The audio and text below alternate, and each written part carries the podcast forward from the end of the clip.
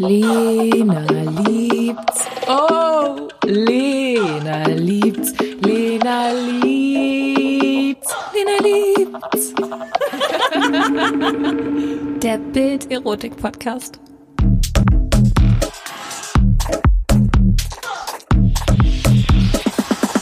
Hallo, hallo, hallo und herzlich willkommen zu einer neuen Folge Lena liebt's. Lena ist im Urlaub. Grüße gehen raus an der Stelle. Dafür habe ich mir heute meine liebe Kollegin Becky geschnappt und ich freue mich sehr, dass du heute mit am Start bist. Hi. Hi, danke. Becky, ich habe dich ja im Vorfeld gefragt, ob du ein Thema hast, über das du gerne sprechen wollen würdest. Und dir ist da direkt eins eingefallen. Hau mal raus. Ja, ich dachte, man kann mal vielleicht darüber reden, wie man am besten darüber spricht, wenn es in der Beziehung sexuell nicht mehr so gut läuft. Ja, wenn es in der Kiste nicht mehr knistert. Heikel, heikles Thema. Hast du denn Erfahrung damit? Ja, ich hatte eine längere Beziehung und da war das alles ein bisschen schwierig. Am Anfang war das alles noch sehr aufregend und ja, man hat sich so kennengelernt und dann, ähm, ja, wenn es darum ging, Kritik zu äußern oder so, wurde es immer schwieriger und es ist so ein Druck entstanden und dann irgendwann hatte ich das Gefühl, er hatte gar keine Lust mehr und ich konnte gar nicht mehr an ihn rankommen oder auf ihn zugehen. Okay, aber das heißt, ihr wart in einer festen Beziehung, irgendwann war dann der Alltag, es lief irgendwie nicht mehr, dir hat es nicht gefallen und irgendwann war dann der Punkt erreicht, dass du mit ihm drüber gesprochen, dann hat sich aber nichts geändert und dann wollte er gar keinen Sex. Habe ich das jetzt richtig verstanden? Nee, nicht so ganz. Also wir hatten nie richtig darüber gesprochen. Wir hatten eher, ich würde sagen, ich war immer so ein bisschen strenger, wenn ich so gesagt habe, wie du das jetzt gerade machst, gefällt mir nicht so, halt in dem Moment auch. Mhm. Und äh, da gab es so ein paar Momente, wo er dann richtig sauer geworden ist, wo er so meinte, okay, ich mache alles falsch, ich habe keine Lust mehr. Und ich so, okay, was für mich in dem Moment extrem verletzend war, weil das so ein intimer Moment war. Und ähm, ja, genau, dann hatte ich das Gefühl, ich konnte es gar nicht mehr ansprechen und ich habe dann versucht, nur noch positive Sachen zu sagen, um da so wieder ein bisschen Flow reinzubringen. Aber das hat dann leider nicht geklappt und äh, wir konnten nie, wir haben nie einen ruhigen Moment gefunden, darüber zu sprechen. Und ähm, dann wurde es immer weniger und äh, er hat immer gesagt, ich habe keine Lust. Und ich so, okay. Ähm, okay, aber hattest du denn dann auch irgendwann das Gefühl, du traust dich gar nicht mehr, das anzusprechen, weil ihm das scheinbar egal ist? Also ich kann mir vorstellen, dass die erste Reaktion abweisend ist, beziehungsweise auch vielleicht sauer, weil dein Partner in dem Moment verletzt war oder sich vom Kopf gestoßen gefühlt hat. Aber gab es dann so Momente, dass ihr irgendwie zu einem späteren Zeitpunkt nochmal drauf zurückgekommen seid? Oder ist das auch gar nicht passiert? Echt wenig, muss ich sagen, weil ich das Gefühl hatte, ich habe ihn verletzt und dadurch ist bei ihm auch so ein Druck gewesen, dass der Sex unbedingt gut sein muss und bei mir dann auch, dass ich zum Beispiel schneller kommen muss, weil ich immer dachte, ich war so verkopft, ich konnte irgendwann nicht mehr kommen. Hast du Orgasmen vorgetäuscht? Nein, Okay. das kann ich nicht. Irgendwie fällt es mir sehr schwer, da Ja. zu lügen. Ähm, und dann ging es bei dem einen zu schnell, bei dem anderen zu langsam und das Ihr habt so irgendwie nicht mehr zueinander gefunden. Nee, und wir waren freundschaftlich und in der Beziehung war alles super. Mhm. Nur dieses Sexuelle ist so den Bach runtergegangen, leider. Okay, und hast also kannst du uns mal so ein bisschen verraten, was dir da nicht mehr gefallen hat? Weil ich meine, anfangs sind es ja meist so Sachen, man, äh, man ist frisch zusammen, Schmetterlinge, alles ist aufregend, man probiert Dinge und irgendwann ist halt so dieser Trott drin. Irgendwie sind immer die gleichen fünf Moves, da ist irgendwie gefühlt äh, kein Vorspiel mehr, sondern einfach nur noch so, ja, ich habe jetzt Bock, hast du auch Bock? Ja, okay, let's go.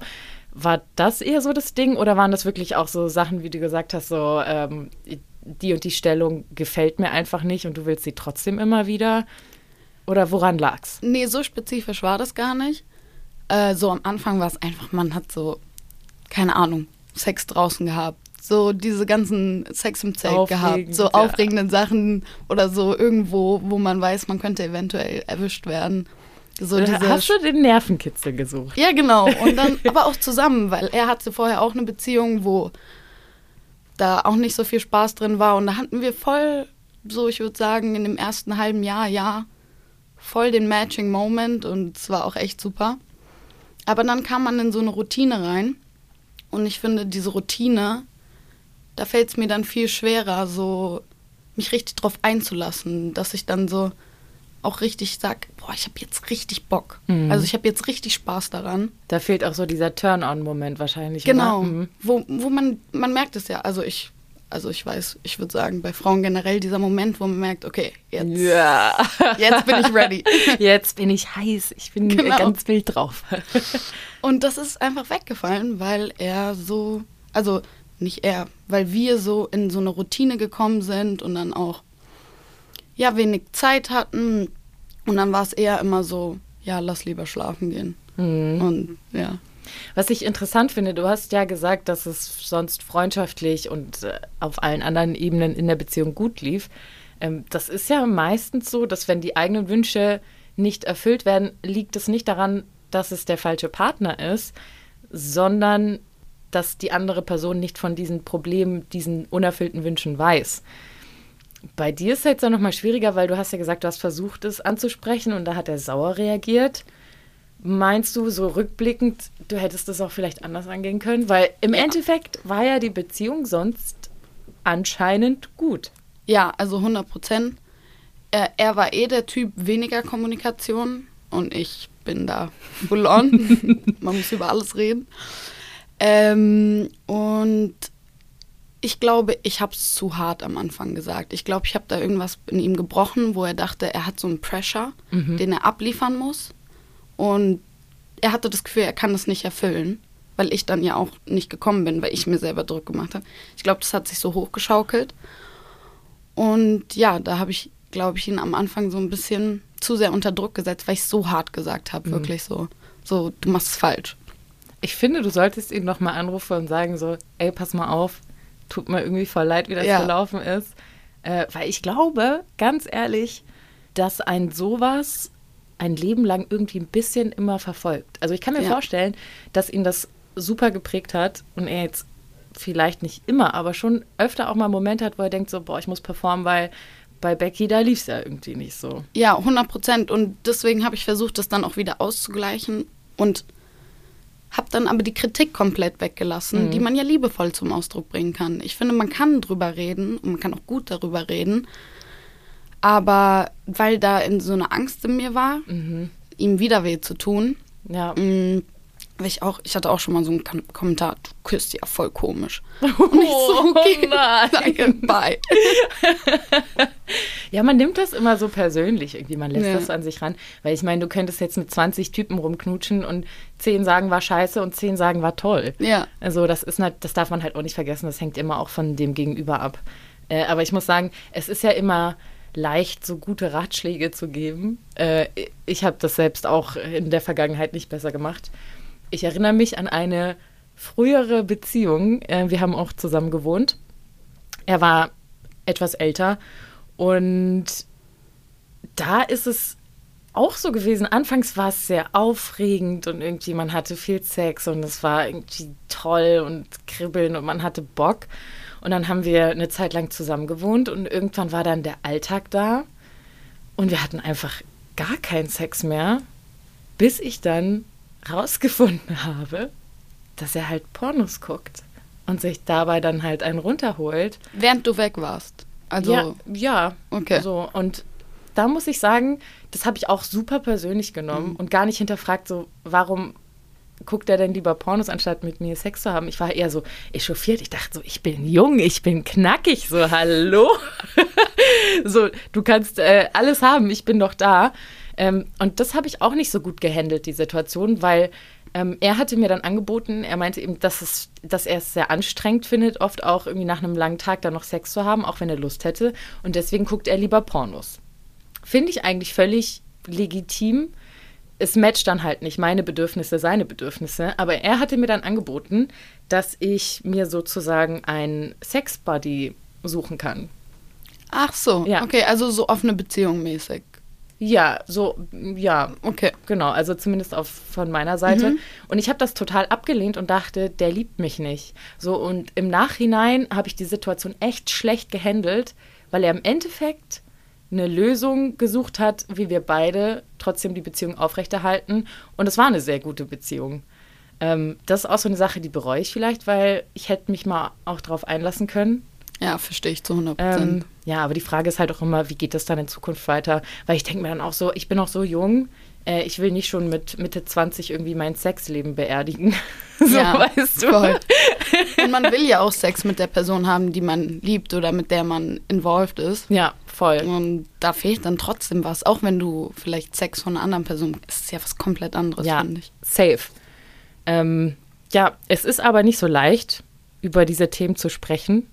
Man nimmt sich das dann vor, ich weiß nicht, ob du das kennst, und man versucht so eine Situation einzuleiten und macht sich Gedanken, wie kann ich das geschickt anstellen.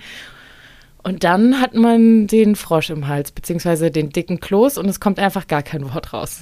Ja, 100 Prozent. Ja, deswegen, ähm, warum ansprechen und nicht einfach runterschlucken? Ganz einfach, weil durch das drüber sprechen euer Sexleben potenziell einfach nur besser werden kann. Also es ist eigentlich ein Plus auf allen Ebenen. Es gibt aber nicht wie immer den einen Weg, um das anzusprechen.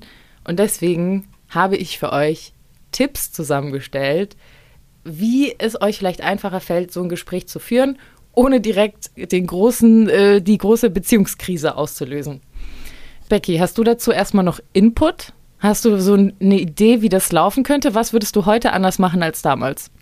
Also ich würde auf jeden Fall alle Härte rausnehmen. Mhm. Also wirklich alle Liebe, die ich dafür habe, so da reinpacken und das sehr liebevoll ansprechen. Aber auch in so einem Umfeld, wo beide sich wohlfühlen, wo man merkt, das ist gerade, wir haben eine lockere Stimmung, wir haben Spaß, uns geht's gut. Und nicht, wenn's, wir hatten den Streit, den Streit und den Streit und dann packe ich das noch oben drauf. Mhm. Und dann ist das so die Kirsche auf der Sahne-Torte. Und das habe ich dir jetzt auch noch um die Ohren. Ja, ähm, damit liegst du intuitiv schon sehr richtig. Und zwar fängt es eigentlich an, bei Schritt 1 vorher genau zu überlegen, was möchte ich zur Sprache bringen, also konkrete Punkte und was soll sich auch ändern. Weil wenn ich einfach nur sage, ey du Schatz, pass auf, ich finde irgendwie bei uns läuft es nicht mehr im Bett, kann der andere halt auch wenig mit anfangen. Ähm, und das fängt eben auch schon bei der Frage an, was sage ich und wie sage ich es. Ich finde, da ist es natürlich auch immer beziehungsabhängig, so was ist eure Love Language. So manche sind sehr direkt und kommen damit auch klar, andere sind da eher, weiß ich nicht, sage jetzt mal durch die Blume. Ähm, deswegen macht euch da vorher Gedanken drüber, was möchte ich sagen und was soll sich ändern. Der zweite Punkt ist, Gedanken und Stichpunkte aufschreiben. Das klingt total nach, äh, ich halte ein Referat über Igel in der Schule. Aber ähm, das ist super nützlich. Das heißt auch nicht, dass ihr ablesen sollt in diesem Moment. Ähm, psychologisch gibt euch der Zettel einfach Stärke und Sicherheit. Und Denn- man kann es ja auch im Kopf sortieren. Genau. Einmal die ganzen Sachen, die Absolut richtig. einen stören. Das ist ein super wichtiger Punkt, den du sagst. Wenn man Sachen aufschreibt, sortiert man auch immer seine Gedanken. Ähm, genau, und ihr stellt halt eben auch sicher, dass ihr nichts von dem vergesst, was ihr eben ansprechen möchtet. Ähm, der dritte Punkt ist, das Gespräch nicht nach dem Sex oder beim Abendessen führen. Da bist du schuldig. ähm, ganz einfach aus dem Grund, der andere fühlt sich sehr wahrscheinlich überfallen. Gerade auch nach dem Sex, glaube ich, ist es nochmal eine härtere Klatsche. Ja, 100 Prozent. Genau, deswegen vielleicht nicht in so einer Alltagssituation. Geht lieber eine Runde spazieren, da ist auch ein riesen Vorteil. Ihr müsst euch nicht die ganze Zeit in die Augen gucken. ja, das ist wirklich schwer, finde ich. Ja. Also dieser, diesen konstanten Augenkontakt dann zu halten, wenn man über so verletzliche Themen redet. Mhm. Und man sieht womöglich auch noch, wie der andere gerade so innerlich bricht. Ja, Ja. schrecklich. Deswegen, also ich glaube, das ist für beide Seiten angenehmer. So, auch wenn ich immer der Fan davon bin, Sachen anzusprechen, ähm, glaube ich nicht, dass es immer nützlich ist, mit einer harten Direktheit davor zu gehen. Ich glaube, dass solche Situationen das eben auch so für alle abdämpfen und so, ich sage jetzt mal, dieses Gefühl von Cringe ein Ja. bisschen rauszunehmen, Ja. dass einfach alle ähm, sich wohlfühlen in der Situation auch. Außerdem bewegt ihr euch an der frischen Luft. Das heißt, ihr habt nicht irgendwie eure Wohnung so als Umfeld, was dann irgendwie negativ besetzt ist, sondern ihr könnt danach nach Hause kommen und einfach tun, als ob dieses Gespräch Ja. Es wäre schon passiert, aber ich glaube, man kann es besser abgrenzen so vom Alltag. Weil ich meine, was macht man nach so einem Gespräch? Sagst ja auch nicht, okay, legen wir uns jetzt aufs Sofa und gucken Netflix so. Probieren wir es jetzt aus, wie es besser klappt. ja. Und das ist ein guter Ausweg. Das finde ich gut. ähm, und natürlich viertens, der vierte Punkt, falls euch der Mut fehlt, das anzusprechen, das ist ein Tipp. Es gibt auch so Kartenspiele für Paare, die eben auch auf sexuelle Wünsche oder sexueller Ebene ähm, drauf eingehen und Bezug nehmen. Das schafft natürlich auch so ein bisschen diesen spielerischen Rahmen und ich sage jetzt mal diesen zufälligen Rahmen. So, weil wenn ihr diesen Gedanken mit euch schon länger rumtragt, ich möchte es ansprechen, aber ich traue mich irgendwie nicht und ich weiß auch nicht, wie ich das machen soll, dann ist es vielleicht auch die Möglichkeit, dass, dass ihr das gar nicht aktiv initiieren müsst, sondern, das sage ich jetzt mal, geplant, zufällig äh, zur Sprache kommt. Und fünftens, bitte, bitte, bitte zögert es nicht zu lange raus. Denn je länger ihr damit wartet, desto größer wird der Frust und dann platzt es auch in Situationen raus, in denen ihr das gar nicht wollt. Ich glaube, das kennt jeder. Man ist irgendwie angefressen, gestresst, genervt, was auch immer. Man hat Sachen, die einen länger beschäftigen. Und dann lässt man diese Unzufriedenheit an Personen oder in Situationen raus, wo das komplett übertrieben und unpassend ist.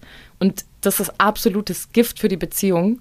Das ist überhaupt nicht förderlich und auch nicht äh, lösungsorientiert, auch nicht das, was ihr erreichen wollt, sondern kontraproduktiv und absolut vermeidbar.